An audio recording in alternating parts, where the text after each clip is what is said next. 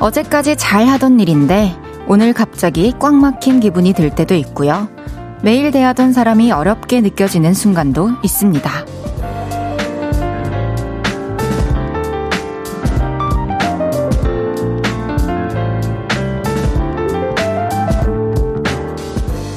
그럴 때 드디어 한계에 다다른 것인가 싶은데요. 그보다는 한 단계 더 올라섰기 때문에 그럴 거랍니다. 눈치채지 못했던 새로운 미션들을 해내느라 조금 낯설고 힘든 시간을 보내고 있는 거죠. 그러니까 오늘의 힘듦도 어쩌면 오히려 다행일 수도 있어요. 볼륨을 높여요. 저는 헤이즈입니다. 7월 6일 월요일 아니고 목요일 헤이즈의 볼륨을 높여요. 옥상 달빛의 산책의 미학으로 시작했습니다. 여러분, 이제 주말을 앞둔 금요일을 앞둔 목요일입니다. 헤이디가 가장 좋아하는 목요일이죠. 아주 맑고도 더웠던 오늘 어떻게 보내셨나요? 어제까지 잘 하던 일이 되게 쉬웠던 일이 갑자기 잘 안 풀리고 또 꽉 막힌 기분이 들 때 다들 있으셨을 것 같아요. 오늘 그러셨던 분들도 있을 거고요. 하지만 그거는 한계가 아니라 한 단계 더 올라서는 과정일 수도 있다고 합니다. 물론 그 과정에서는 당장 알 수 없겠죠. 저 같은 경우에는 어떤 무대를 앞두고 있을 때 수백 번, 수천 번 부른 제가 쓴 제 노래인데도 뭐 컨디션에 따라서인지 뭐에 따라서인지 갑자기 되게 불안하고 연습할 때 안 될 때가 있어요. 그러면 당연히 더 평소보다 연습하고 고민하고 노력할 수밖에 없겠죠? 그러면 돼요. 그리고 또 무대를 해내고 나면은 그때 느낄 수 있는 성취감 그리고 자신감 이런 것들이 그 다음에 새로운 도전을 할 때나 또 시작을 할 때 계속해서 큰 힘이 되어주고 있는 것 같아요. 그리고 그 과정에서 저도 분명히 몰랐던 걸 알게 됐고 성장을 했겠죠. 어, 그리고 오늘은 또 목요일이잖아요. 어떤 힘듦도 좀 치유가 되는 것 같지 않으세요? 주말을 앞둔 것만으로도. 우리 조금 더 힘내봅시다. 양두영님께서 맞아요. 무해하고 상큼한 헤이디. 어려움이 있어도 하나하나 도장 깨기 하면서 스스로가 발전하는 것. 그런 것을 느끼면서 쾌감을 느끼기도 하고요. 사람 사는 게 다 그렇지 않겠어요? 해주셨어요. 맞습니다. 도장 깨기, 일종의 도장 깨기라고 생각을 하면은, 어, 한결 마음이 또 편해지는 것도 있는 것 같아요. 김민주님께서 야근 중인데요. 이제 1시간 남았어요. 해주셨어요. 어, 제가 야근 끝날 때까지 함께 해드릴 수 있겠군요. 집에 가시는 동안에도 퇴근길도 제가 함께 해드리겠습니다. 조금만 더 힘내세요. 최빈님께서 왕 헤이디 어제 밤부터 새벽까지 일하고 3시간 정도 자고 또 오전, 오전부터 계속 일하고 있는데 어제 밤부터 라디오 다시 듣기로 6월 거부터 쭉 듣고 오늘은 생방 사수하네요. 기분이 너무 좋아요 해주셨어요. 우리 비니님께서 시간을 쪼개가면서 또 볼륨 다시 듣기 들어주시고 오늘도 생방을 함께 해주기, 해주고 계시네요. 감사합니다. 제가 아이스크림 선물로 보내드릴게요. 너무 무리하지 마시고요. 오늘도 즐거운 시간 함께 보냅시다. 헤이지의 볼륨을 높여요. 여러분의 사연과 신청곡 기다리고 있습니다. 오늘 하루 어땠는지 지금 어디서 라디오 듣고 계신지 알려주세요. 샵8910 단문 50원, 장문 100원, 인터넷 콩과 마이케이는 무료로 이용하실 수 있습니다. 볼륨을 높여요 홈페이지에 사연 남겨주셔도 됩니다. 광고 듣고 올게요. 쉴 곳이 필요했죠. 내가 그곳이 돼줄게요.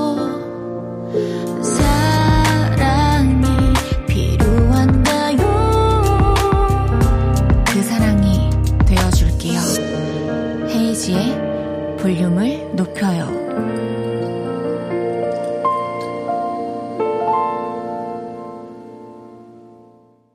KBS 쿨 FM 헤이지의 볼륨을 높여요 함께하고 계십니다. 윤성구님께서 헤이지 씨 옆에 양이 귀엽네요. 반갑다 양 해주셨습니다. 그쵸? 새로운 또 우리 양 친구가 화면에 등장을 했는데요.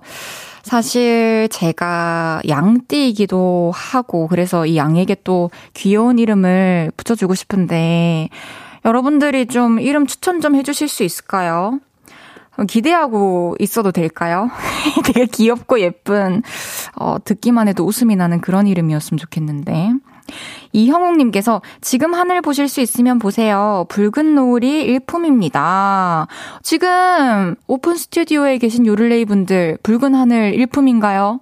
한번 돌아보세요. 아, 여기는 또, 여의도는 아직, 아니에요? 알겠어요. 오, 9047님께서 와이프랑 산책 나왔어요. 하늘을 보는데 노을이 멋지게 펼쳐져 있는데 혼자 보기 아까워서 헤이디에게 보내요. 정말 하늘도 붉고 어, 강인가요? 지금 비친, 물에 비친 하늘이 되게 밝게 예쁘게 비춰져 있네요. 오늘 지금 노을 얘기해 주시는 분들이 되게 많아요. 5400님께서 러닝할 때 듣기 좋은 방송, 헤이지의 볼륨을 높여요. 오늘 노을이 예뻐서 찍어 보내봐요. 해주시면서 또 사진 보내주셨고요. 송명근님께서 옆에 양은 구름같이 생겼으니까 구름이 어때요? 구름이 구름이도 좋아요. 양두영님께서 저 양도 이름 지어줘야 할 듯한데, 음, 다해양? 아, 다해양! 너무 좋아요. 제 본명이 다해니까요. 저를 부르실 때 또 다해양 이렇게 부르실 수도 있으니까요. 이 양 이름은 다해양으로 할게요. 너무 마음에 드는데요, 명근님. 명근님께 아이스크림 보내드릴게요. 어, 명근님 아니잖아. 두영님이잖아요. 명근님께도 아이스크림 보내드리고, 두영님께도 아이스크림 보내드리겠습니다. 두 분 다 감사해요. 이하로님께서는 DJ 자리에 있으니 양디 해주셨어요. 하지만 이곳에 DJ는 한 명일 수밖에 없죠. 해, 이, 디. 김민주님께서 꼬양이 해주셨어요. 이것도 귀엽네요. 김창환님께서 무해한 양이라고 해서 무양 어때요? 박혜영님께서 내꾸양. 어, 귀엽다, 내꾸양도. 안상금님께서 보송이 해주셨어요. 어, 다해양으로 가겠습니다. 의견 주신 모든 분들 감사드립니다. 1628님께서 헤이즈 누나, 엄마와 같이 라디오를 듣는 초6입니다. 곧 유럽 여행을 가는데 너무 설레요. 오늘도 화이팅 하세요. 해주셨어요. 너무너무 좋겠네요. 방학하면 가는 건가요? 또 여행 가서 어떤 거 볼지, 어디 갈지, 뭐 먹을지 잘 생각해보고 설레는 마음으로 시간 보내다가 여행도 잘 다녀오시길 바라겠습니다. 다녀오시면 또 후기 보내주세요. 이규범님께서 헤이디 더운데 구내식당에서 오이냉국이 나와서 먹고 퇴근하는 길이에요. 너무 더운 요즘은 에어컨 마음대로 틀기 겁나서 시원한 회사가 좋기도 해요. 그쵸. 또 오늘은 유난히 덥기도 했어요. 이럴 때 좀 더위를 달래줄 수 있는 시원한 음식이라든지, 뭐, 음료라든지, 또 시원한 곳 찾으면서 좀 보내봐야 할 것 같습니다. 오늘도 고생 많으셨습니다. 뾰로롱! 볼륨에서 모임을 갖습니다. 오늘도 모임의 테마를 알려드릴 건데요. 이건 나다 싶으시면 문자 주세요. 소개해드리고 달달한 망고 주스 보내드릴게요. 오늘은 실망이야 하셨던 분 모여주세요. 내 생일도 까먹고 실망이야. 나 자신 아무리 그래도 평점 2.73은 실망이야. 이렇게 입이 삐죽 나오신 분들 문자 주세요. 문자 샵 8910 단문 50원 장문 100원 들고요. 인터넷 콩과 마이케이는 무료로 이용하실 수 있습니다. 노래 듣고 와서 소개할게요. 엑소의 코코밥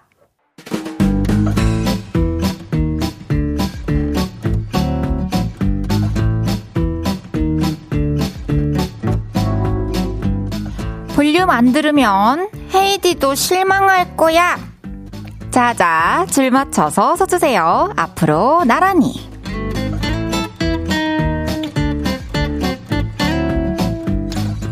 오늘은 실망이야 하셨던 분 모여달라고 했는데요. 사연 하나씩 소개해 볼게요. 4064님께서 남자친구 같이 있는데 게임만 하고 실망이야 해주셨어요. 이거 실화인가요? 게임만 할 거면 왜 만났나요? 같이 듣고 계신가요? 폰 내려놓고 이제 여자친구분에게 집중해주세요.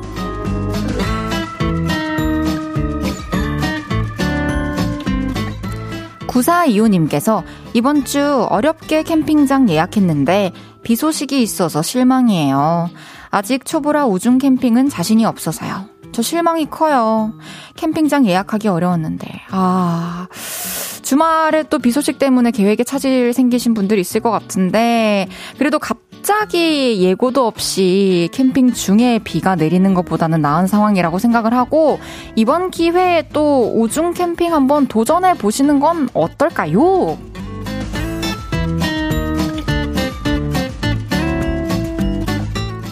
1162님께서 친구가 손석구 닮은 남자 소개해준 데서 기대했는데 손석구가 어딨니? 어딨어? 실망이야 해주셨어요. 와, 왜 괜히 이렇게 기대치를 높여놔서 그 남자분은 또 괜히 무슨 죄예요. 하지만 어, 내면을 한번 어, 내면의 장점을 한번 또 찾아보시는 건 어떨까요?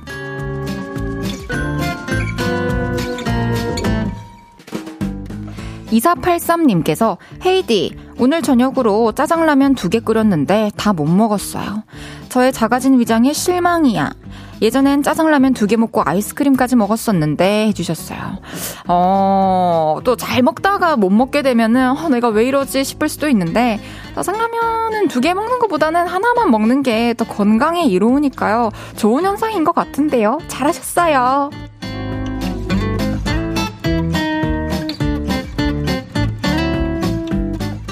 0911님께서 고기도 좀 굽고 계란 후라이도 하고 국도 데워서 밥을 딱 퍼려고 했는데 밥이 없었어요. 밥 먼저 확인 안 한 저 너무 실망이야. 저도 이럴 때 많아요. 그 보온을 안 눌려가지고 집이 아니 아니 아니 밥이 안 된 적이 많은데 음, 취상 취사인가요? 취사죠. 취사를 안 눌려가지고 밥 안 된 적 많은데 이럴 때는 이럴 때를 대비해서 좀 즉석밥 같은 거 구비해놔도 될 것 같아요. 또 맛있게 밥이랑 같이 먹으려고 했는데 밥이 없으면 너무 서운하잖아요. 네.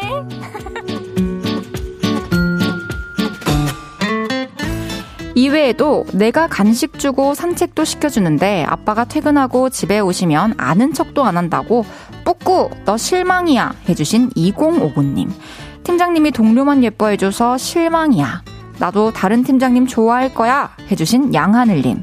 내일이 주말인 줄 알았는데 금요일이라서 실망, 실망, 대실망이야 하셨다는 햇빛쨍님. 소개해드린 모든 분들께 달달한 망고 주스 보내드립니다. 노래 한 곡 듣고 올게요. 볼빨간 사춘기 하현상의 여름날. 볼빨간 사춘기 하현상의 여름날 듣고 왔습니다. 앞으로 나란히 매일 다른 테마로 모임 갖고 있어요.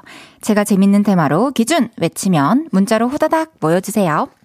이수아님께서 조카 생일이라서 없는 돈 탈탈 모아서 장난감을 사줬는데 조카가 똑같은 장난감이 있다고 한번 쳐다보고 말더라고요. 실망이야. 유빈아, 이모는 엄청 신경 써서 골랐다고 해주셨어요. 아, 속상하셨겠네요. 진짜 기뻐하는 모습을 상상하시면서 선물 고르고 사셨을 텐데, 장난감 같은 경우에는 또 미리 좀 어머니, 아버지께 확인을 하고 선물해주는 게더 안전할 것 같기는 해요. 저도 아기 때, 아, 그 카메라 같은 게 들어있는 인형이 있었는데, 그거를 이제 아버지께서 이 안방 문 뒤에 숨겨놓고 surprise를 해주셨어요. 근데 저는 그 며칠 전에 어머니께서 그걸 사주셨던 거예요.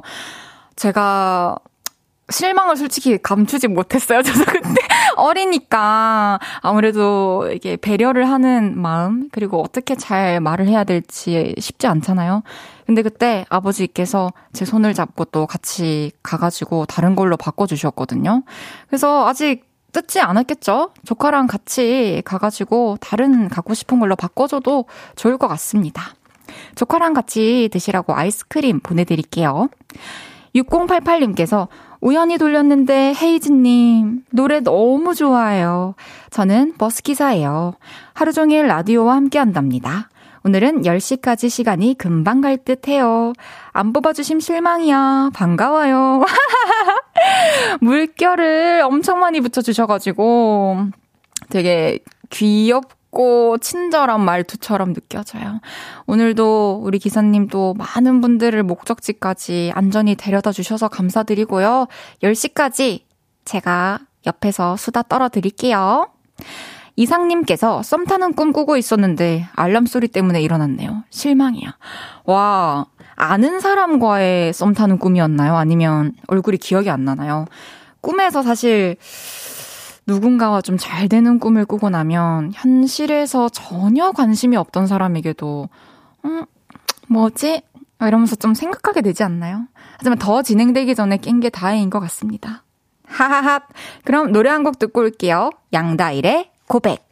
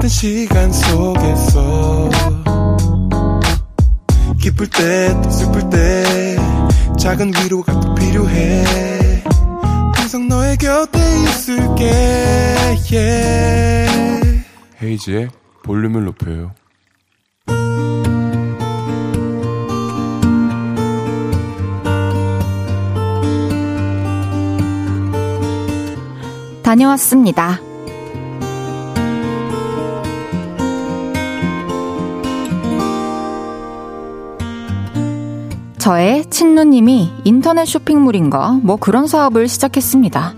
저는 축하와 응원으로 끝내려 했는데 우리 아내는 열성적인 사람이라 그런가 다르더군요. 여보, 할 일 없죠? 그럼 저기 문방구 좀 다녀와요.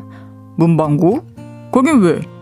아, 형님 작업실 예쁘게 꾸며줘야지. 빨리 갔다 와요. 갔다 오면 내가 돈가스 튀겨줄게. 그래서 집을 나왔습니다. 아내가 써준 구매 목록을 들고 말이죠. 사오라는 게 왜 그렇게 많은 건지 다 골라 담는데 무려 3시간 반이나 걸렸습니다. 그리고 집에 가려는데 그냥 가기 아쉽더라고요. 그래서 집 앞에 있는 큰 카페에 들어갔죠. 어서오세요. 뭘로 드릴까요? 아, 달고 차가운 걸로 하나 주세요. 아, 아이스 캐러멜 라떼 괜찮으세요? 네, 좋습니다. 달고 차가운 그 커피를 마시며 사람 구경을 했습니다. 요즘 사람들 주변을 의식 안 하고 자기 할 일만 하는 모습이 아주 재밌었습니다. 어떤 학생은 겨울 귀마개 같은 걸 하고 노래를 듣고 있었죠. 흥에 취해서 몸도 흔들고 머리도 흔들고 부럽더라고요. 그 흥에 취할 수 있는 젊음과 소울이 말이죠. 그리고 그 옆자리엔 노트북을 하고 있는 학생이 있었습니다. 옆에서 흥에 취해 몸을 흔들어 제끼건 말건 관심도 없고 그 학생은 그저 노트북에만 집중을 하고 있더군요. 주변 상황이 어떻든 내 할 일을 하겠다. 그것도 멋있었습니다. 그리고 그 옆엔 커플이 있었죠. 오빠, 나 뽀뽀. 안 돼. 사람들 많잖아. 그럼 블루투스 뽀뽀. 아이, 귀여워. 아이, 좋아. 거침없는 애정 표현. 그 커플도 멋있어 보였습니다. 저도 그렇게 나이가 막 많은 사람은 아닌데 요즘 사람들을 보면 신기하고 재밌고 멋있고 그렇네요. 사람 구경에 푹 빠져 있는데 톡이 왔습니다. 뭐 하는데 아직도 못 오고 있어? 오다가 어디로 샌 거야? 나 지금 돈가스 튀겨도 돼? 어디야? 빨리 와요, 빨리. 오라 하니 가야지요. 돈가스를 튀겨주신다니 냉큼 가야지요. 아무튼 그리하여 결론은 문방구와 카페 나들이는 매우 좋았습니다. 그리고 돈가스도 맛있게 잘 먹겠습니다.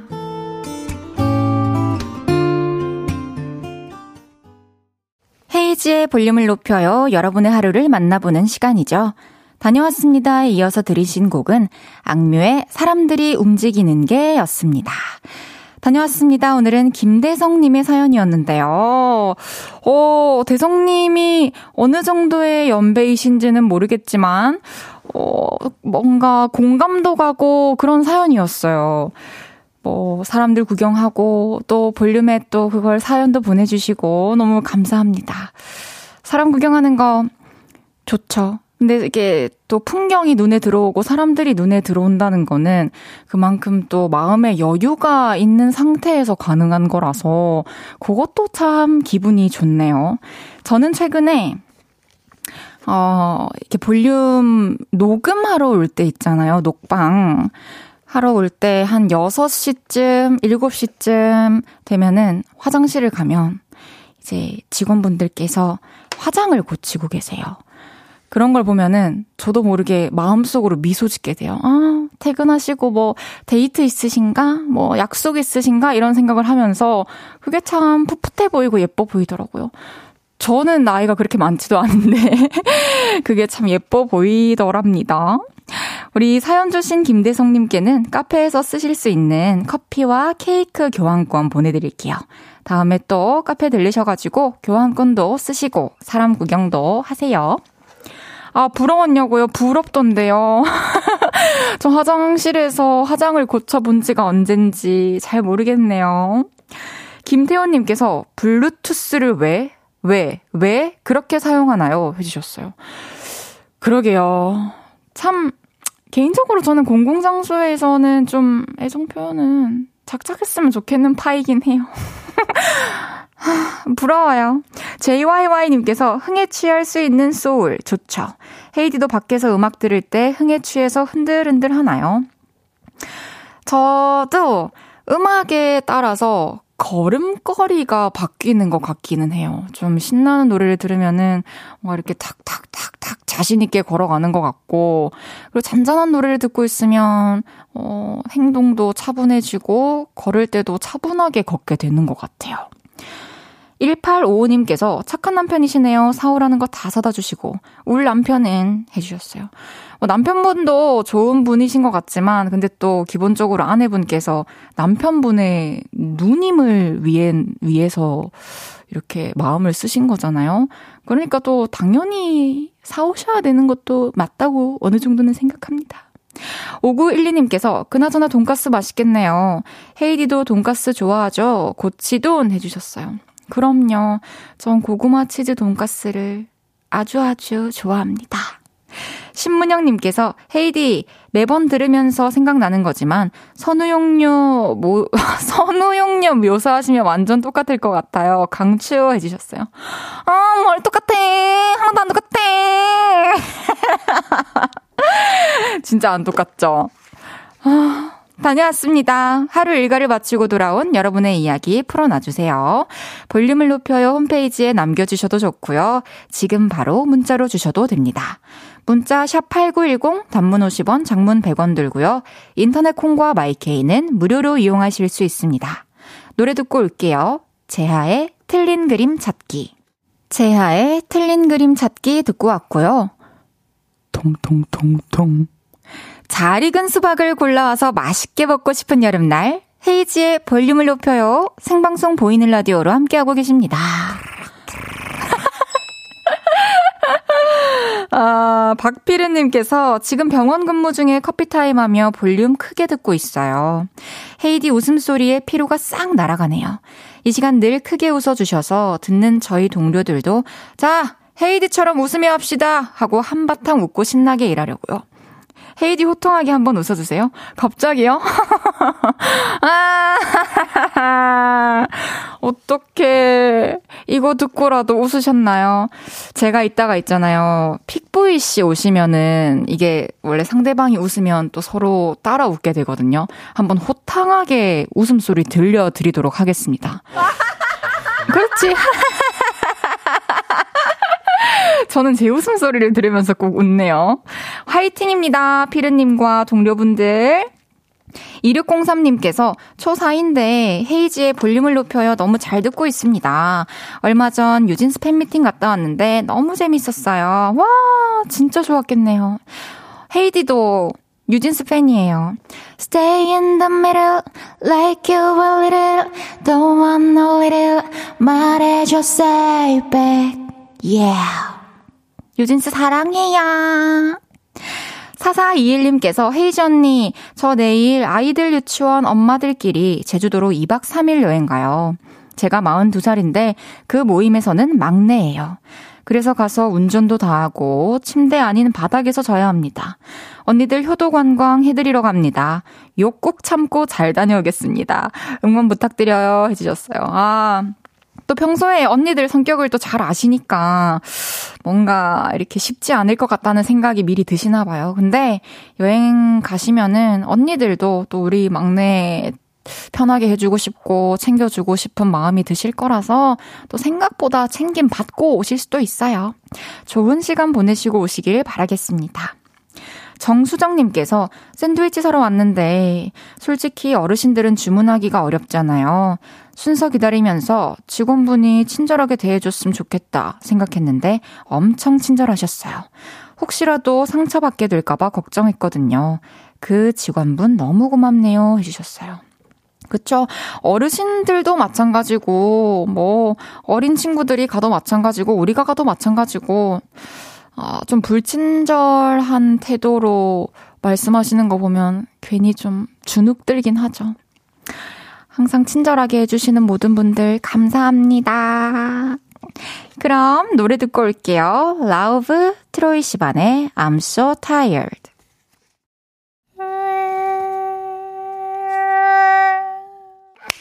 모기 잡을 때도 듣고 철썩철썩 바닷가에서도 듣고 척척척척 비가 오는 날에도 들어주세요. 여기 박명수의 라디오쇼 성대모사 달인을 찾아라 아니고요. 셀프 효과음의 진심인 DJ 헤이즈의 볼륨을 높여요입니다. 매일 저녁 8시에 만나요. KBS 쿨 FM 뾰로롱 KBS 쿨 FM 헤이지의 볼륨을 높여요 함께하고 계십니다. 1043님께서 고치돈 좋아하는 헤이디님, 고치돈 먹는 소리도 연기해 주실 수 있나요? 고치돈이라 잠깐 분석해 볼게요. 아무래도 튀김옷이 바삭하죠. 아, 제가 베어 물 때 소리를 내볼게요. 어때요? 빅보이 오빠가 진짜 어이없게 쳐다보고 있네요, 밖에서. 6628님께서 헤이디님 목소리 라디오랑 진짜 찰떡이네요. 친구 기다리면서 라디오 듣고 있어요. 감미로운 목소리로 친구야 빨리 와라 해줘요. 해주셨어요. 감사해요, 6628님. 친구야, 빨리 온나 기다리고 있다. 2102님께서 저는 25살 중학교 3학년 교사입니다. 오늘 종례 때 한아이가 헐레벌떡 뛰어와서 누가 사고 쳤다고 해서 저도 잔뜩 화나서 달려갔는데 아이들이 중국어 시간에 배운 세레나레 하우샹리를 합창해 주는 거 있죠? 너무 기분 좋은 하루 마무리였습니다. 와, 만우절도 아닌데 이렇게 또 학생들이 선생님을 위한 이벤트를 준비했네요. 평소에 또 학생들이랑 친하게 지내주시고 잘 해주신 덕분이 아닌가 생각이 듭니다. 아, 이제 전 좀 떨리는 시간을 앞두고 있어요. 잠시 후 3, 4분은 그거 하세요. 보이 중에 보이 픽보이 씨와 함께 하고요. 그 전에 오늘도 어김없이 9시 출석 체크 준비해 있습니다. 헤이디의 2023 불수능 소리 퀴즈. 아, 우리 제작진분들께서 저의 효과음 실력에 놀라서 어제 난이도도 높이고 출제 직전에 퀴즈를 알려주셨음에도 불구하고 너무 많은 분들이 맞춰주셨어요. 그래서 오늘 난이도를 더 높였다고 해요. 여러분들, 여러분들만 어려워지는 게 아니라 이젠 저도 같이 어려워지고 있는데, 아, 오늘의 퀴즈 어떤 소리일지 저도 지금 확인해 보겠습니다. 여기 쪽지가 있습니다, 여러분. 와, 정말. 오케이. 어, 그럼 지금부터 입으로 제가 내는 소리가 과연 무슨 소리일지 맞춰주세요. 착. 다시 한번 들려드릴게요.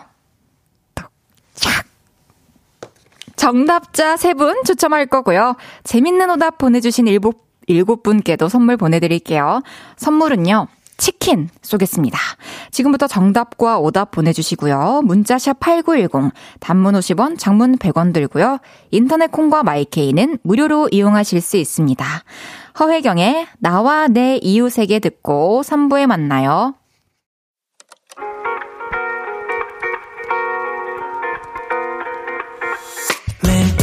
밤 내게 발베개를 해주며 우린 라디오를 듣고 내 매일 저녁마다 넌 잠긴 목소리로 말했다 5분만 더 듣고 있을게. 5분만 더 듣고 있을게. 5분만 더 듣고 있을게. 다시 볼륨을 높이네. 헤이즈의 볼륨을 높여요 헤이지의 볼륨을 높여요. 3부 시작했고요. 9시 출석 체크 바로 해보겠습니다. 오늘도 소리 퀴즈 정답을 받아봤죠? 툭, 촥. 과연 이 소리는 무엇이었을까요? 방금이 좀 더 못한 것 같아요. 탁, 촥. 요 정도 소리인데요. 정직해님께서 맥주캔 따는 소리. 맥주캔은 찌끄딱 이런 느낌 아닌가요? 아닙니다. 신보선님께서 계란 깨는 소리. 계란 깨는 소리는 탁. 0961님께서 목욕탕에서 물 떠서 벽에 뿌르는 소리. 차차샥. 1309님께서 라마 침 뱉는 소리. 몰라요. 8121님께서 쌀을 바닥에 뿌리는 소리, 5452님께서 고양이 하악질 하는 소리, 한주성님께서 엄마 아빠가, 엄마가 아빠 통장 몰래 펼쳐볼 때 내는 소리, 하수연님께서 3단 자동우산 접는 소리, 하, 여러분, 정답은요, 우산 펴는 소리였습니다. 어쩌죠, 어쩌죠. 어, 정답자는 딱 한 분 추첨했고요. 정말 대단하십니다. 감사드리고요. 2044님 축하드립니다. 소개되신 총 10분께 치킨 보내드릴게요. 절 너무 원망하시지 않으셨으면 좋겠어요. 재밌자고 하는 거잖아요. 잠시 후에는 그거 아세요? 픽보이 씨와 함께 합니다. 콩 보이는 라디오로도 보실 수 있고요. 광고 듣고 와서 모셔보겠습니다.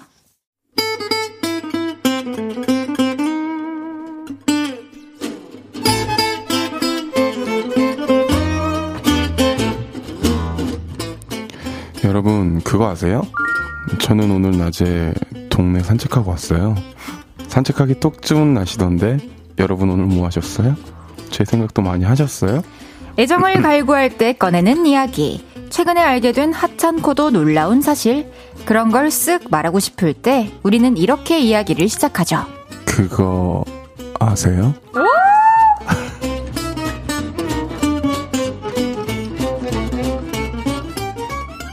그거 아세요? 오늘도 용산 최고의 매력남이 여의도에 오셨습니다. 나날이 날려 펴지는 턱선으로 감자 채썰기도 가능할 것 같은 용산의 턱선 미남. 우리들의 턱보이, 픽보이 씨 어서 오세요. 안녕하세요, 안녕하세요. 빅보인더 만나서 반갑습니다. 왜죠? 야, 오늘 오프닝 너무 잘 살려주셨어요. 네네, 맞아요. 아주 끈적끈적하네요. 네네네. 일주일간 또 잘 지내셨죠? 아, 일주일 동안 뭐 잘 지냈고요. 항상 그 고민이 많습니다. 아, 그래요? 저는 진짜 요즘에 계속 고민, 그, 목에 담이 왔어요, 최근에. 그래서. 스트레스 너무 많이 받아가지고. 잘 풀어주셔야죠, 또. 그러게요. 잘 될 겁니다. 근데 목에 담이 오니까 목이 쉬더라고요. 처음 알았어요. 아, 속까지 또 영향을 어, 주는군요. 그런 것 같아요. 빨리 낫길 바랄게요. 감사합니다. 아니, 좀 전에 제가 소리 퀴즈 내는 거 밖에서 들으시고 엄청 어이없는 표정 지으셨잖아요. 완전 어이없었죠? 그러면 우산 펴는 소리 어떤 식으로 하실 것 같으세요, 표현을? 근데 이게 우산을 펴는 소리만 지금 저희가 따라해야 되는 거예요. 맞습니다. 소리만. 이게 지금 우산 음. 펴는 소리. 아, 그러면- 딱이 여섯 글자예요. 됐다, 그냥. 뭐, 어, 뭡니까? 아, 진짜 뭡니까? 죄송합니다. 오징어 공주님께서 아니 이걸 어떻게 맞추나요? 그리고 우산. 저, 도 밖에서 이거 어떻게 맞춰? 이랬어요. 그러게요. 박혜은님께서 자동 우산인가요? 몇 단이죠? 해주셨는데 저는 장우산이었습니다. 아, 우산, 장우산 장우산. 펼칠 때 톡, 이 버튼 한번 누르죠? 그리고 쫙한 번에 펴지죠? 듣고 보니 어? 맞지 듣고 않나요? 괜찮은데? 이보다 더 잘 표현해 주실 수 있으면 음. 제보해 주세요. 마- 맞아요. 어, 김현우님께서 다음에도 맞춰야지 재미, 재밌네요 해주셨어요. 음. 지금 잠정적으로 오늘이 마지막입니다. 저도 오늘 이게 마지막으로 한 게 나을 것 같아요. 이게 너무 어려워. 말이 안 돼. 왜요? 아니, 이게 칙, 착, 이걸 어떻게 맞춰요? 제가 잘못했네요. 다음에 또 이런 기회가 온다면 열심히 해볼게요. 아니에요. 근데 이게 더 재밌네, 재미 아니겠습니까? 그죠? 이게, 이게 재미죠. 맞아요. 네. 김창환님께서, 엥? 옆에 꽃? 뭐예요? 픽보이님 결혼하시나요? 실례가 안 되는 줌을 땡겨줄 수 있으실까요? 어머나. 제가 오늘 팬분이 주신 건데요. 오늘 제가 6주, 제가 조금 있으면은 데뷔 6주년이래요. 와, 그래서 저는 이거 받고 너무 감사했는데, 풋풋하다, 6주년. 근데 도대체 그 팬분한테, 아니, 난 그럼 도대체 언제 잘 되는 거냐. 무슨 소리예요? 이렇게 잘 돼가지고, 이런 선물도 받으시고, 지금 이 자리에 앉아가지고, 요를레이 분들과 또 대화도 할 수 있잖아요. 아, 이건 너무 감사하죠. 근데 제 야망은 끝이 없습니다. 오케이, 가봅시다. 네. 0625님께서, 어, 오늘 픽보이님 헤어 지금까지 봤던 것 중 제일 멋있군요. 샤워하고 하는데요, 그냥 뭐. 진짜. 왜요? 캐릭터 확실해요, 진짜. 근데 저도 오늘 처음 픽보이 씨 뵙자마자 얘기했잖아요. 어, 어 이렇게 반 가른 게 멋있다. 되게 청순하죠, 지금. 청순해요. 약간 좀 순정 만화에 나오는 선배 네. 느낌. 네, 맞아요. 하핫. 5247님께서 장우사는 크다 보니 퍼질 때 펑 하는 소리가 나요 주셨는데. 아, 이게 면적이 크니까 바람 소리가 펑 날 수도 있죠. 그러네요. 퍽. 네, 퍽. 이렇게.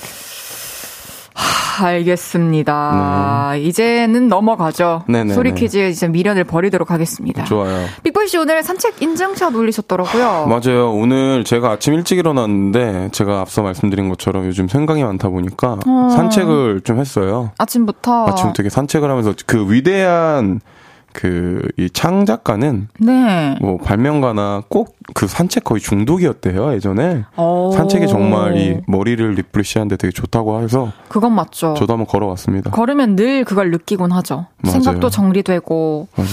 그래서 오늘 좀 정리되셨나요? 아니요. 아직 안 됐어요. 아직 안 됐어요. 근데 정리 중이에요. 아 잘 될 거예요 또 고민하다 보면은. 헤이즈 씨 진짜 마음씨 너무 착하시네요.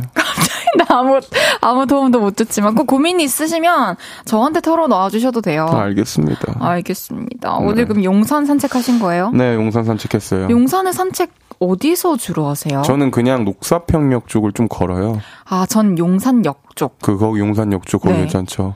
그 주변에 이제 아파트들 있는 쪽 쭉 두르기도 하고 네네네. 그리고 그 큰 화장품 회사 아, 하나 그죠, 있잖아요. 그죠. 멋있게 생긴. 네, 그쪽 뒤에 이제 놀이터 있어가지고 놀이터도 가고 어. 하는데 우연히 마주칠 일이 있으려나? 아니요, 너무 멀죠. 거기까지. 알겠습니다. 안 되는 건 안 되는 겁니다. 소리키드처럼요? 네. 픽보이한테 back hug 당할래 님께서 픽보이 오빠 요즘도 복싱해요? 요즘 새로운 취미 생긴 건 없나요? 음. 알려줘요. 오빠의 모든 것이 궁금해요. 하, 요즘 제가 취미가 사실 없어요. 요즘 취미 없고. 오. 어. 근데 진짜 요즘에 취미가 없는 게 제가 요즘 진짜 개인적으로 좀 바쁘거든요. 음, 진짜 그쵸. 진짜 바빠요. 이게 뭐 앨범 작업도 앨범 작업인데 막 공연이나 막 이런 음. 거 와, 생각보다 좀 신경 쓸 게 너무 많더라고요. 그래서 취미가 없는데 좀 여러분들 근데 이번에 제가 느꼈는데 네. 아, 이 스트레스 정말 받으시면 안 됩니다. 뭐 안 받을 수는 없겠지만. 그쵸. 그걸 또 너무 안에 가둬두는 것보다는 해소를 할 수 있는 방법을 계속해서 찾아야죠. 그러니까 이게 좀 어떻게 푸는 방식이라도 좀 아셔야 될 것 같아요. 근데 최근에 SNS 보니까 카메라 사진 하나 올리셨던데. 아, 선물 받은 거예요. 선물 받은 아, 거. 아, 그걸로 좀 사진 찍으면서 취미 생활을 만들어 보시는 아, 그러려고요.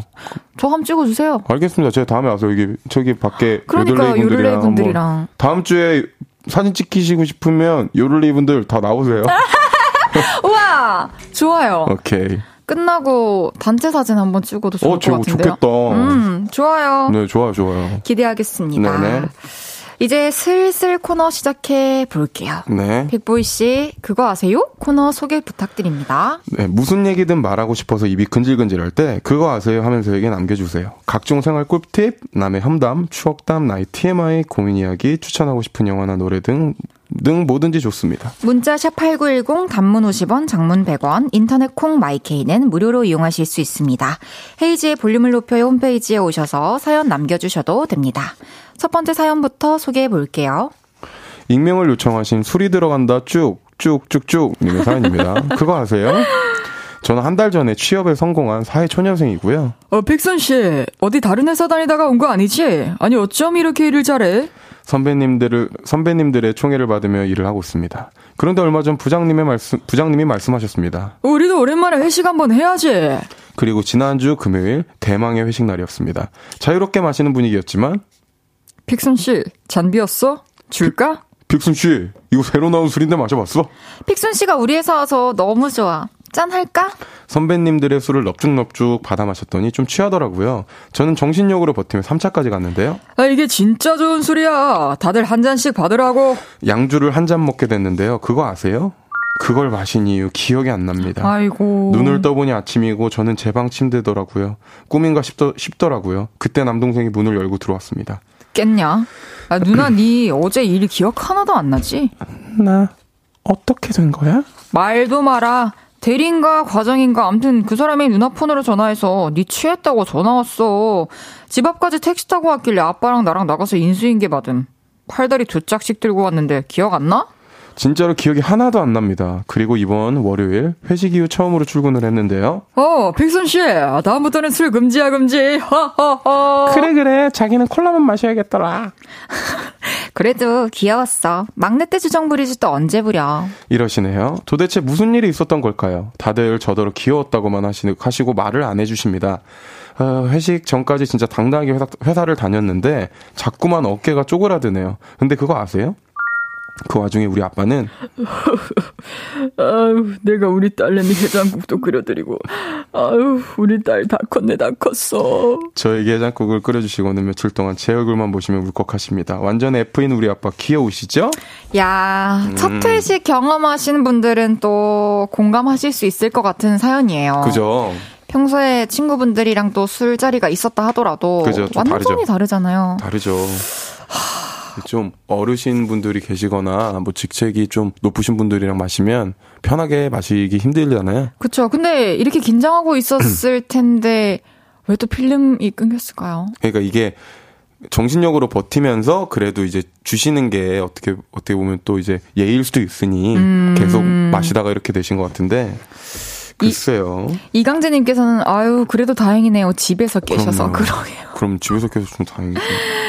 아, 어려운 사람들이랑 술 마실 때 픽보이 씨는 좀 긴장하시는 편인가요? 아, 정말 저희 볼륨을 높여서 솔직한 게 좋잖아요. 아, 네, 그럼요. 저는 어려운 사람들이랑 술 안 마십니다. 오. 유감이지만.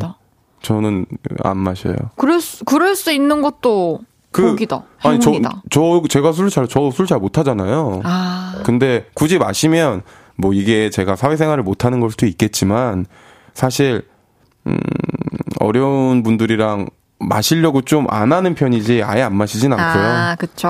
네. 또 술을 안 마시는 사람들은 그 술 마시면서 회식하는 그 분위기 말고도 또 뭐 같이 식사를 한다던가 그죠. 뭐 커피를 마신다던가 하는 게 또 습관이 되어 있으니까요. 그죠, 그죠. 5422님께서 근데 초반에 이렇게 만 취하시면 다음부터 술 잘 안 주시고 주변에서 관리해 주세요. 오히려 좋아요. 제가 그랬어요. 음, 수도 있죠. 그것도 이것도 방법이에요. 있겠네요. 저 친구는 취하면 골치 아프다 이러면서. 아니 근데 혜지 씨는 어떡하세요? 만약에 이런 상황이 있으면 술 좀 드세요? 술 못 하시지 않으세요? 저 못하지만 그래도 마셔야 하는 자리에서는 저도 정신력으로 버티면서 초코우유 마시면서 마셔본 아니 진짜 술 어. 마셔본 경험이 있긴 합니다. 어. 네. 뚝심 있게, 배짱 있게, 기운차게, 기운차게. 뚝심 있게, 배짱 있게, 기운차게, 뚝배기. 맞습니다. 맞습니다. 신문영님께서 예비 장인어른께서 픽보이님께 술 계속 권하시면 어떻게 할까요? 그럼 마셔야죠. 장인어른이 주신 건데. 그쵸. 그때는 또 마시게 되겠죠. 그럼요. 장인어른이 이렇게 우리 딸 잘 부탁하네 이러면서 하면은 바로 이렇게 넙죽 마셔야죠. 아 아버님 걱정하지 마세요. 말. 나중에 그러면은 픽보이 씨 딸이 이제 취업을 하고 첫 회식을 했어요. 그리고 다음 날 해장국을 해장국을 끓여주게 됐어요. 그때 픽보이 씨는 마음이 어떨까요? 아 좀 대견할 것 같아요. 어. 어찌됐든 그 술을 마시는 게 뭐 예를 들어서 뭐 그 미성년자분들은 드시질 못하잖아요. 네. 근데 이제 미성년자 이후에 이 친구가 회식을 하고 술을 좀 취해 왔다는 건 첫 사회생활 할 때 자기가 느끼는 실수 같은 거니까 어. 그 나이 때나 뭐 제 나이도 마찬가지겠지만 맞아요. 경험만큼 또 중요한 게 없잖아요. 그쵸. 또 경험이라고 생각하면은 또 저는 좀 F 스타일로 갑자기 눈물이 F 스타일로 딱 이제 해장국 끓여주면서 우리 딸 다 컸네 할 것 같아요. 좋습니다. 네. 저희가 이제 7월 가기 전에 회식을 또 한번 해야죠, 볼륨 회식. 저희 볼륨 회식, 이거 진짜로, 이거 솔직히 보이는 라디오처럼 해도 재밌어요. 저희는 볼륨 회식 재밌잖아요. 재밌죠? 너무 재밌죠? 이번에는 저희가 근데 술을 많이 안 마시잖아요. 그래도 이번에는 조금 이번에 그때보다는 마셔봅시다. 아, 그때보다는 저 벨트 두 개 풀고 갈게요. 저는 이번에 약간 취기 올라 볼게요. 어, 알겠습니다. 그때는 가까운 자리에 앉아 드릴게요. 오케이. 오케이. 저번에 왜냐면 저희가 좀 이거는 여담이지만 여담. 그 회식을 하는데 제가 거의 맨 끝에서 있었거든요. 저랑 어, 미안해. 아니에요. 그래서 맨 그래서 먼저 집에 갔어요. 이번에 더 신경 쓸게요. 오케이. 좋아요. 그럼 노래 듣고 오죠. 트와이스의 Alcohol-Free. 트와이스의 Alcohol-Free 듣고 왔습니다. 보내주신 문자 더 소개해 드릴게요. 카리나님께서 그거 아세요? 제가 두 분의 MBTI 궁합을 찾아봤는데요. ESTP랑 ISFJ는 천생연분이래요. 두 분 우정은 영원히. 제가 안 그래도 얘기하고 있었어요. 이걸 보고 얘기하고 있었는데 이게 뭐, 잘 맞잖아요. 우리. 아, 잘 맞아요. 근데 이제 그 헤이지 씨가 굉장히 좀 약간 여린 부분이 있으시잖아요. 아니 또 그렇게 치우쳐 있지는 않아요. 아까 방금 저희 상황극 했던 것처럼 상황극 한번, 한번 해봅시다. 네 네 네. 뭐 따르릉 따르릉. 어 여보세요. 다야 왜 전화했어? 아나 몸이 좀 안 좋네. 아 진짜 많이 안 좋아. 병원 가봐야겠다. 음 같이 가죠. 아 그건 좀 곤란한 걸? 아니 근데 티라고 해서 병원도 같이 하는 거죠? 이거 그냥 픽불 씨가. 죄송합니다. 우리 우정 영원히. 영원히. 그거 아세요? 계속해서 다음 사연 소개해 볼게요. 네, K9313님의 사연입니다. 그거 아세요? 얼마 전에 제 친구가 너는 살면서 제일 긴장했던 순간이 언제야? 이런 질문을 해서 제가 또 진지하게 생각을 해보다가 긴장됐던 순간 베스트 4를 꼽게 됐습니다. 그래서 두 분과 공유해보려고 사연을 보냅니다. 먼저 4위. 초딩 때 친구랑 놀다가 교실 창문을 깼을 때. 어머님, 픽순이가 화분을 깼습니다. 지도가 필요합니다. 보상도 하셔야겠어요. 혹시나 이런 연락이 오진 않을까 너무 떨렸어요. 그래서 그 이후로 한 달 동안 엄마 폰이 울릴 때마다 심장이 떨렸어요. 그리고 3위, 고2 때 좋아하는 오빠한테 번호 알려달라고 했는데 나 고3이라 폰 없는데? 이러더라고요. 번호 알려주기 싫어서 그런가 보다 하고 슬퍼하며 살았는데 수능이 끝나고 며칠 뒤에 문자가 왔습니다. 나 다철이 오빠인데 이거 내 번호야 저장해. 깍! 그때 진짜 너무 긴장되고 설레서 잠을 못 잤어요. 그리고 2위 팀, 팀장님한테 혼났던 날 동료에게 톡을 썼습니다. 지가 팀장이라고 제 거예요. 지가 팀장이라고 유세해 아주. 자기는 뭐 다 잘났나? 다 잘했나? 왜 나한테 난리야 나한테. 근데 그걸 팀장님한테 전송해버린 거죠. 오. 그래서 어떻게 했는지 아세요? 팀장님, 폰 좀 잠깐 꺼주실 수 있으세요? 그리고 폰을 뺏어서 지웠어요. 팀장님이 한마디 하시더군요. 왜? 내 용문자 나한테 보냈냐? 그때 너무 떨렸어요. 그리고 대망의 1위, 오, 제가 세븐틴의 호시 오빠를 좋아하는데요. 팬 사인에 당첨이 돼서 거길 가게 된 겁니다. 다른 오빠들한테도 사인을 받을 때까지만 해도 오빠 오늘 점심 뭐 먹었어요? 오빠 향수 뭐 뿌렸어요? 오빠 사랑해요? 하고 싶은 말 다 했는데요. 호시 오빠 앞에 서는 순간 다리가 바들바들 떨리고 땀이 쭉쭉 나고 결국 아무 말도 못하고 울었어요. 근데 행복했어요. 두 분이 호시 오빠 마주치면 제 얘기 좀 꼭 좀 전해주세요. 사랑한다고요. 꼭 전해주실 거죠? 음. 꼭! 이런 사연이 왔었다고 호시님 뵙게 되면 얘기해 드립시다. 네. 문자 한번 받아볼게요. 아, 살면서 좋아요. 가장 긴장됐던 순간, 행복해서 두려워서 등등 여러 가지 이유로 떨리고 긴장됐던 순간들 지금부터 보내주세요. 샵 8910 단문 50원, 장문 100원 들고요. 인터넷 콩과 마이케이는 무료로 이용하실 수 있습니다. 문자 소개되신 분들께 콘 아이스크림 하나씩 쏠게요. 여러분들 모두 아마 살면서 가장 긴장이 됐던 순간은 무조건 있으실 그럼요. 거예요, 그렇죠? 전 있어요, 저도. 빅보이 씨는 기억나는 순간이 있나요? 처음에 제가 방송으로 데뷔를 했을 때, 그, 저희가 다른 방송에서 처음 만났을 때, 그때. 저, 방송. 정말 그때는 긴장 많이 했어요. 제 뭔가 음악 인생에 있어서 엄청 되게 강렬한 인상이 있는 음. 기억인 것 같아요. 그래서 이 자리를 빌어서 혜지 씨한테 감사하다고 다시 한번 말씀드리고 싶어요. 아, 그때 우리 같이 했던 놀면 뭐하니 말씀하시는 거예요? 네. 아, 그때 네. 첫 제가 방송 첫, 촬영이었나요? 그, 첫 공중파 방송이었어요. 어, 그때 우리가 알게 됐죠. 네, 그때 정말 하, 아직도 생각하면 너무 떨립니다. 그랬구나. 전혀 티가 안 나는데.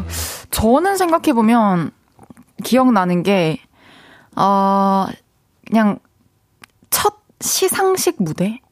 시상식은 이제 생방송으로 진행이 되고, 또 노래를 불러야 되고, 뭐 수상 소감도 해야 되고, 그냥 그 자리가 되게 너무나도 하염없이 크게 느껴져서 잘할 수 있을까, 잘할 수 있을까, 이런 걱정이랑 부담감, 어, 그런 게 되게 컸던 것 같아요. 저도 지금 잠깐 턱시도 입은 제 모습을 상상해봤는데 오. 좀 멋있을 것 같거든요.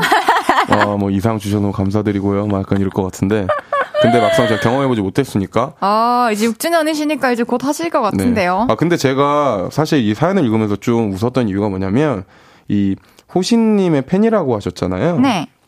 근데 이게 그 헤이즈 씨 팬분들은 뭐 여성분이건 남성분이건 어떤 말을 좀 많이 하시나요? 언니 밥 먹었어요? 뭐 그죠? 먹었어요? 언니 사랑해요. 막 되게 팬심으로 뭔가 다리가 부들부들 떨린다고 하잖아요. 네. 저희 팬들은 오빠 머리 안 감았어요 또? 약간 이런 말 되게 많이 하거든요. 되게 특이해요. 오빠 머리 안 감았어요 또? 감은 거 알면서도? 아니 진짜 안 감았을 때 있어요. 아 진짜로? 오빠 왜 그러고 다녀요? 어머나. 저는 근데 약간 좀 다르거든요. 어. 온오프가 좀 달라요. 오, 팬분들이 또 되게 가감 없이 표현을 해주시네요. 정말 가감이 없습니다. 음. 5401님께서는 전신마취 수술하기 전날이요. 아, 아. 난생 처음 해보는 수술이라 전신마취하고 못 일어나면 어떡하지? 정말 잠 한숨 못 잤어요. 이게 모든 분들이 또 전신마취 하시는 분들이 또 하시는 거니까. 이런 생각을 해요. 저도, 와, 마취하게 되면 잘 깨어날 수 있을까? 이런 생각이 들긴 어, 맞아요. 해요. 고진선님께서 수능 1교시 첫 문제 풀 때. 아, 저는 시험 볼 때마다 너무 또 긴장하는 스타일이어가지고 진짜 시험지 받기 전에. 전 잤어요. 전 모릅니다. 잘했어요. 네네네. 1994님께서 입대할 때 긴장되고 슬프고 이게 진짜로 입대할 때 슬프고 되게 긴장됩니다. 정말로. 정말 겪어보지 못한 곳으로 그럼요. 집 떠나가는 거니까요. 그러죠, 이성희님께서 당연히 저는 대학교 다 떨어지고 마지막으로 지원했던 대학의 합격 여부 로그인할 때요. 아. 그 로딩 중 할 때가 가장 떨렸어요. 떨리겠다. 그러네요. 저도 대학 입학 확인할 때 너무 네. 떨렸던 것 같네요. 여기서 3부 마무리하고요. 광고 듣고 계속 사연 소개할게요.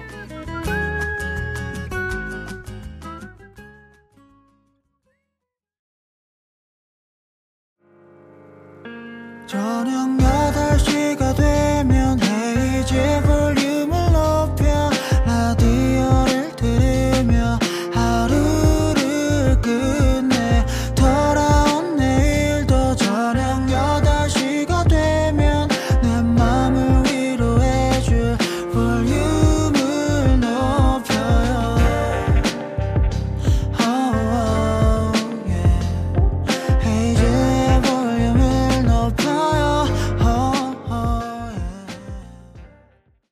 그거 아세요? 헤이지의 볼륨을 높여요. 4부 시작했고요. 볼륨이 애정하는 보이 중에 보이, 픽보이 씨와 함께하고 있습니다. 감사합니다. 좀 전에 얘기 나누던 긴장됐던 순간들에 대해서 보내주신 문자 몇 개 더 소개해 볼게요. 전경배님께서 저는 가장 긴장될 때 상견례 때요. 워낙 반대가 심해서 정말 긴장 많이 했던 것 같아요. 다행히 아버지를 본 장인어른께서 저도 좋게 봐서 결혼까지 했네요. 와. 아, 근데 저도 진짜 떨릴 것 같아요. 저도 하, 긴장될 이거, 이거 것 같아요. 상상만 해도 되게 긴장될 것 같아요. 이게 혼자서 상대방의 부모님을 뵙는 것도 되게 떨리지만 가족끼리 만난다는 것 자체가 그죠. 이게 어쨌든 다른 가족이 처음 뵙는 자리잖아요. 맞아요. 떨리죠. 걱정되는 것도 많을 것 같아요. 서로 혹시나 마음 상하게 하는 일은 없겠지. 네, 맞아요. 그, 아. 근데 저는 갑자기 또 궁금한 게 있는 게 긴장 그 긴장 같은 거는 어떻게 좀 푸세요? 긴장이요? 무대 전에? 저는 그냥 진짜 끝까지 연습하는 거. 그러니까 제 불안을 최소화하기 위해서. 그럼 뭐 계속 풀고 계속 불러보고 음. 그런 거 해요. 어, 저, 레슨 받고. 저도 좀 배우겠습니다. 저 이제 공연 당일 날에도 아침에 일어나가지고 노래를 불러봐요. 근데 뭔가 어 이상해요. 오늘, 자신이 없어요. 오늘 큰일 났다. 약간 네, 그러면 이제 바로 보컬 쌤한테 연락해서 오늘 레슨 가능한가요? 저 하고 어, 가죠. 어. 뭐든지 그냥 그렇게 극복하는 수밖에 없지 않나요? 음, 배워야겠는데요, 저도. 아, 근데 막 상견례 이런 거에는 뭐 연습할 수가 없으니까. 그러니까요. 김상균님께서 면허 따고 처음으로 아버지랑 차 타고 나가던 날이야. 와. 아... 저는 아직 겪지 못한 순간이네요. 저는 한번 겪었다가 아빠랑 싸웠었어요. 왜요? 아니, 아니, 제가 알아서 지금 하는데, 네. 그, 우회전 이제 그 신호 이 깜빡인가요? 그거를 켰는데 아버지가 안 켰다고 늦게 아, 켰다고 아, 이제 걱정되니까 근데 사실 초보 운전 하시는 분들은 공감하시겠지만 그런 게 더 약간 좀 불안하게 만들거든요. 음. 그래서 좀 언성이 높았던 기억이 있습니다. 지금 운전 너무 잘하시죠? 지금 운전 너무 잘하죠. 음. 스카이꽁꽁님께서 긴장 갑자기 연락도 없이 내 자취방 온 엄마. 그때 남친이랑 어머, 있다가 정말 식은땀이 줄줄 긴장했어요. 이건 저는 경험은 해본 적이 없는데 이러면 진짜 긴 식은땀이 좀 날 것 같긴 해요. 아찔한데요? 만약에 이게 어머니 입장으로 이제 뭐 따님이나 아들분이 나중에 독립을 하셨을 때 우리 아들 딸 잘 살고 있는 갔어요. 근데 막 이성 친구가 있어요. 그러면 어떡하실 거예요? 어, 안녕. 나도 그럴 것 같긴 해요. 하면서 이제 같이 있을 때는 또 이렇게 잘 하고. 밥 먹었니? 하긴 밥 안 먹어도 밥 먹었다고 하겠지. 여기 돈 놓고 갈 테니까 니네 맛있는 거 먹고 가라. 이럴 것 같은데. 아, 저는 이제 어머니는 괜찮을 것 같거든요. 근데 아버지 상상이 안 가고 오빠? 오빠가 갑자기 집에 온다 하면 어떻게 이렇게 얘기할 것 같긴 해요. 어떻게 지금 오빠야 온대. 그냥 뭔가 무서워요. 아 그래요? 네. 저는 그 형제가 없어가지고. 오케이. 네. 송명근님께서 처음으로 혼자 해외 여행 나갈 때요. 이럴 때 또 떨리죠. 그죠. 이게 처음으로 뭔가 처음 하는 거는 무조건 좀 좀 긴장도 긴장인데 좀 뭔가 기분 좋은 설레임도 좀 섞여 있는 것 같아요. 저 근데 그게 또 혼자일 때 처음 하는데 혼자일 때 그죠. 더욱 더 긴장되는 그죠, 그죠. 것 같아요. 김혜선님께서 병원에서 첫 코로나 검사 때 코로나 초반 때 코 찌르는 것도 긴장되고 양성일까 더 긴장되고. 그쵸. 아, 코 긴장되죠. 찌를 때마다 난 아닌 걸 알면서도 혹시나 혹시나 하는 마음에 맞아요. 긴장이 됐죠. 김민정님께서 100m 달리기 할 때 총소리 들리기 바로 전.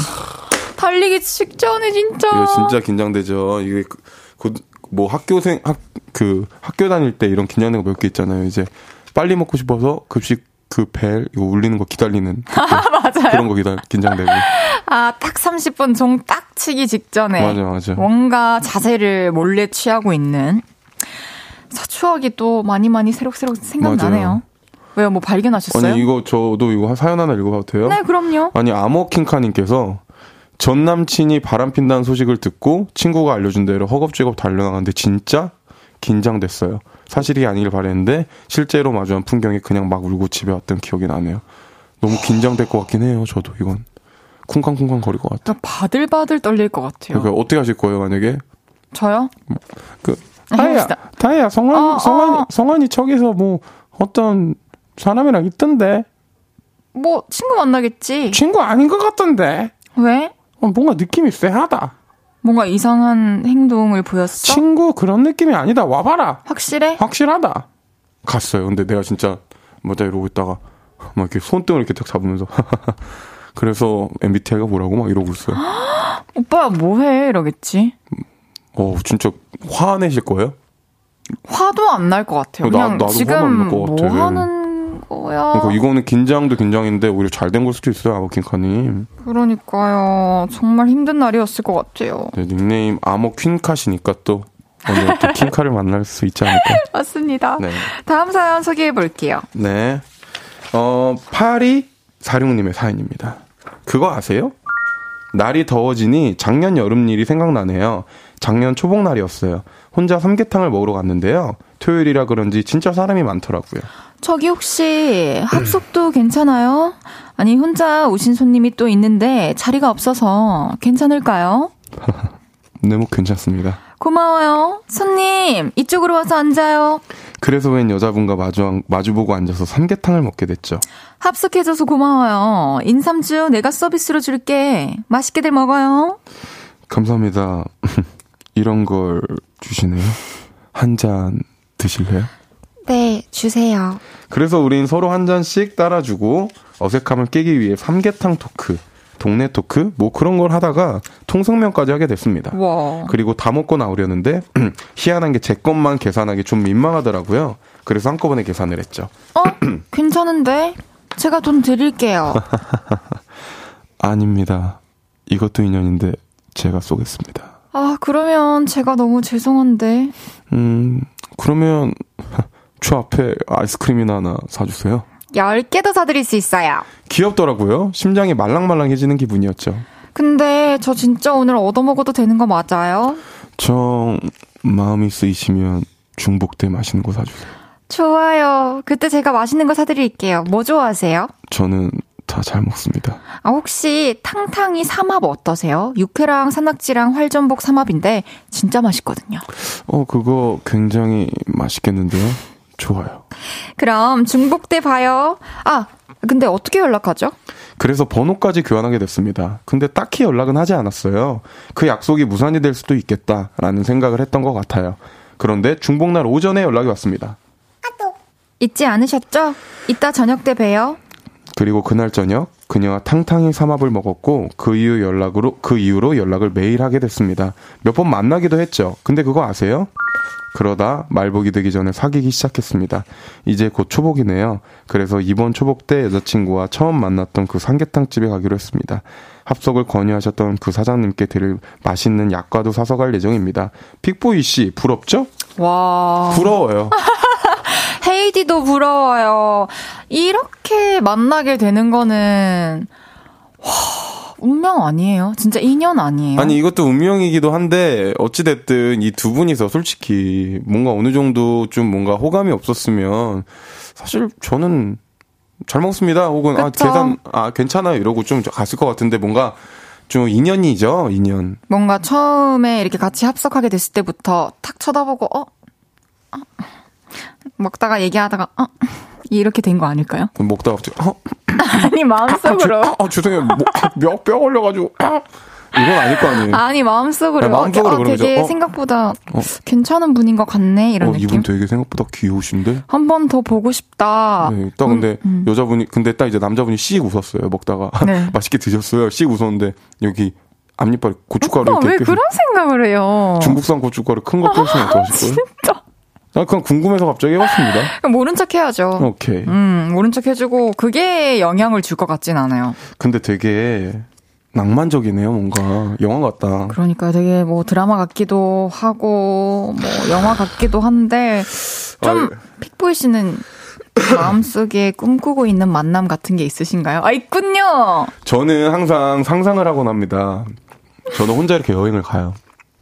자, 여러분들 이거 좀 진지하게 상상하면서 들으세요. 네. 아, 해외 공연도 너무 좋지만 이번에 나한테 선물 주고 싶은데 어디 가지? 프랑스 파리로 갑니다. 휘용 파리 가요. 처음이잖아요. 그래서 monsieur monsieur 막 이러고 다니다가 커피 한잔 할까? 이러고 다리 위에 딱 서 있어요. 근데 이제 그 다리 이렇게 옆에서 갑자기 저랑 눈이 마주친 분이 대신 포인트가 입에서 입김이 좀 나야 돼요. 추운 날이군요. 추운 날인데 저는 이제 커피를 따뜻한 걸 들고 코트를 딱 입고 있는데 어, 혹시 좀 어느려야 돼요. 네. 한국 분이세요? 딱 약간 여기서 시작되는 거죠. 어. 어, 어, 저 한국 사람이에요. 이러면서 약간 뭔가 그 그려지는 드라마. 그분은 외국인이고 아니요, 교포예요. 그분은 아, 아쉽게도. 파리에 살고 계신 분인가요? 아니 아니요, 아니요. 아, 그럼 잠깐 여행 가신? 그 어머니를 보러 한국에 왔다가 이제 파리로 잠깐 여행을 오신 거죠. 아, 뭐 어떻게 된지 정확히는 모르겠지만 네, 꼭 이루어지면 좋겠네요. 감사합니다. 저는 이런 거 있어요. 비행기에서 저도 이제 뭐 여행을 가던 뭐 일로 가던 장시간 비행할 때 네, 비행기에서 내 옆자리에 오래 앉게 될 사람이 나의 인연이면 어떨까? 아 그런 거 있죠. 뭔지 아시죠? 저도 그런 거 있었어요. 아직도 기억납니다. 그 옆에 분이 등치가 너무 크셔가지고 아니 다리를 너무 벌리시는데 저도 다리가 길잖아요. 근데 다리를 이렇게 이렇게 안짱으로 이렇게 제가 모았어요. 너무 그때 벌리셔가지고. 그랬군요. 그래서 이거를 조금 최소화하기 위해 말씀드리긴 좀 무섭고 화장실에 갔다 오면서 제 자리 확보했던 아, 기억이 현명하네요. 네. 잘했네요. 8121님께서 삼계탕 아주머니의 빅피처 아니었을까요? 아 맞네요. 뭐, 뭐, 뭐, 그럴 그랬는지. 아닌지는 모르겠지만 진짜 감사한 마음을 표현 해야 될. 것 같긴 해요. 되게 기뻐하실 것 같아요. 그럼요. 양두영님께서 될 사람은 되네요. 음. 그러게요. 그러게요. 오혜진님께서 신기하네요. 이렇게도 이루어지는군요. 전 왜 한 번도 없는 걸까요? 혼밥 많이 하는데. 음, 뭐밥 먹으면서 만나게 될 수도 있고 어디서 어떻게 만나게 될지 모르는 거예요. 그럼요. 민준기님께서 픽님 상상의 디테일이 있네요. 꼭 이루어 주시길. 아 저는 상상을 해도 항상 디테일을 껴놓습니다. 그래야 재밌거든요. 알겠습니다. 네. 그거 아세요? 뭐요? 우리 이제 노래 들어야 돼요. 음 여기 노래 다 좋던데 진짜 볼륨 높여는 뭔데요? 이 대사 진짜. 나 너무 궁금해요. 발 동동 중이라고요. 기대하세요. 어? 한, 찬, 픽보이의 찬스. 오케이. 한, 찬 픽보이의 찬스 듣고 왔습니다. 음.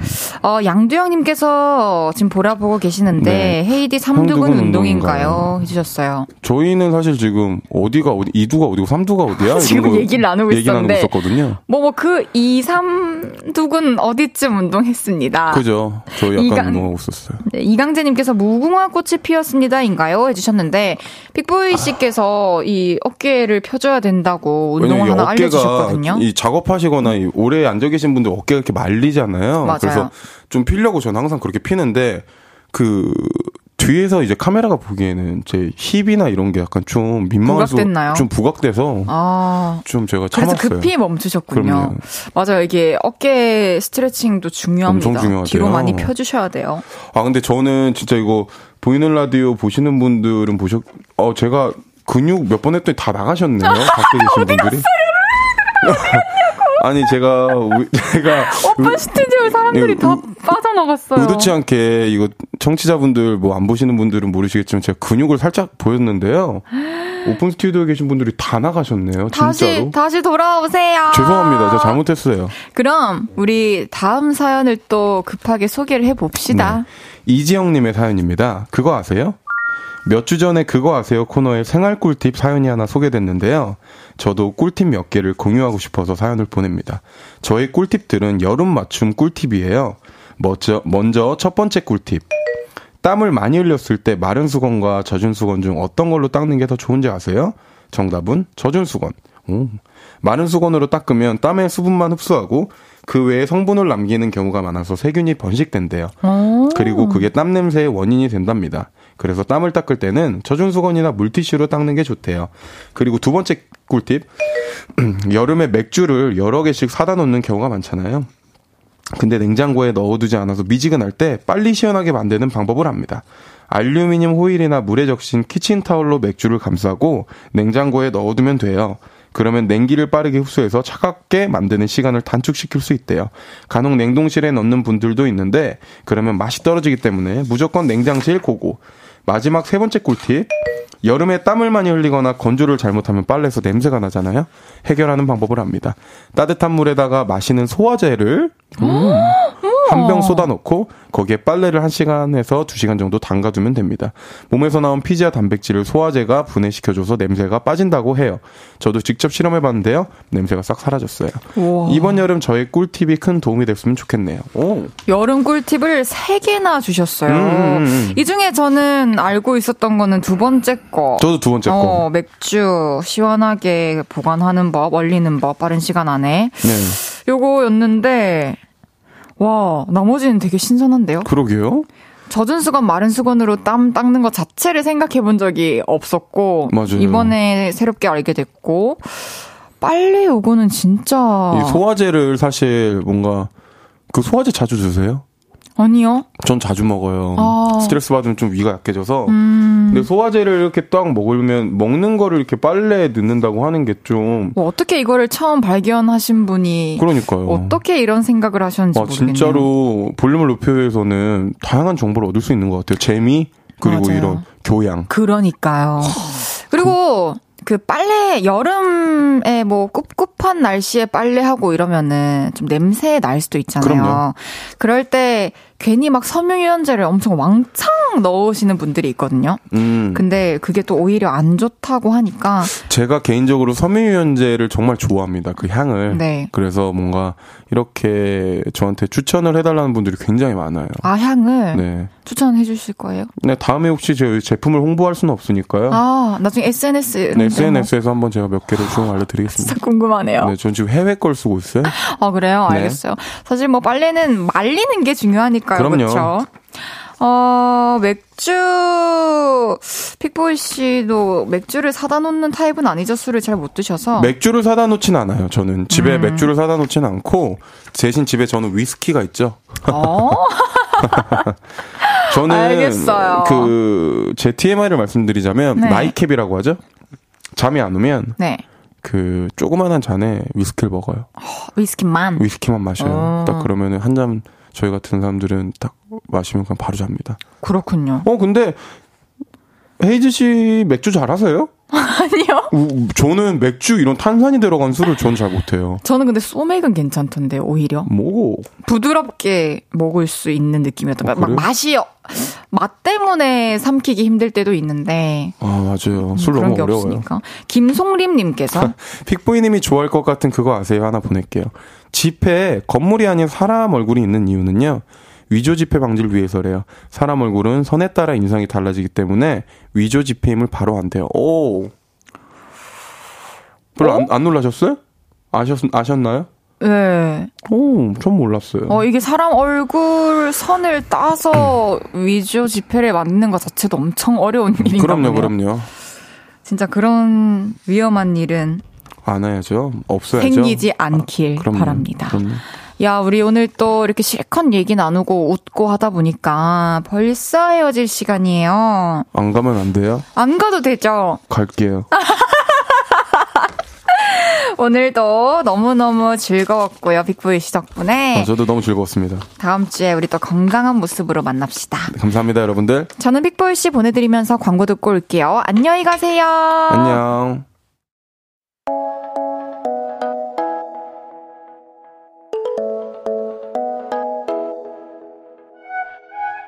헤이즈의 볼륨을 높여요에서 준비한 선물입니다.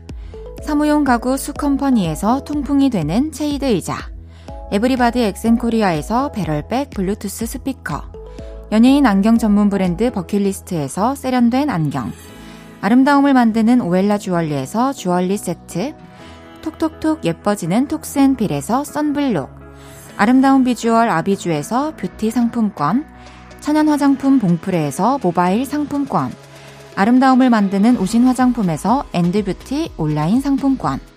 비만 하나만 20년 365MC에서 허파고리 레깅스. 160년 전통의 마루코메에서 콩고기와 미소 된장 세트. 반려동물 영양제 38.5에서 고양이 면역 영양제 초유 한 스푼을 드립니다.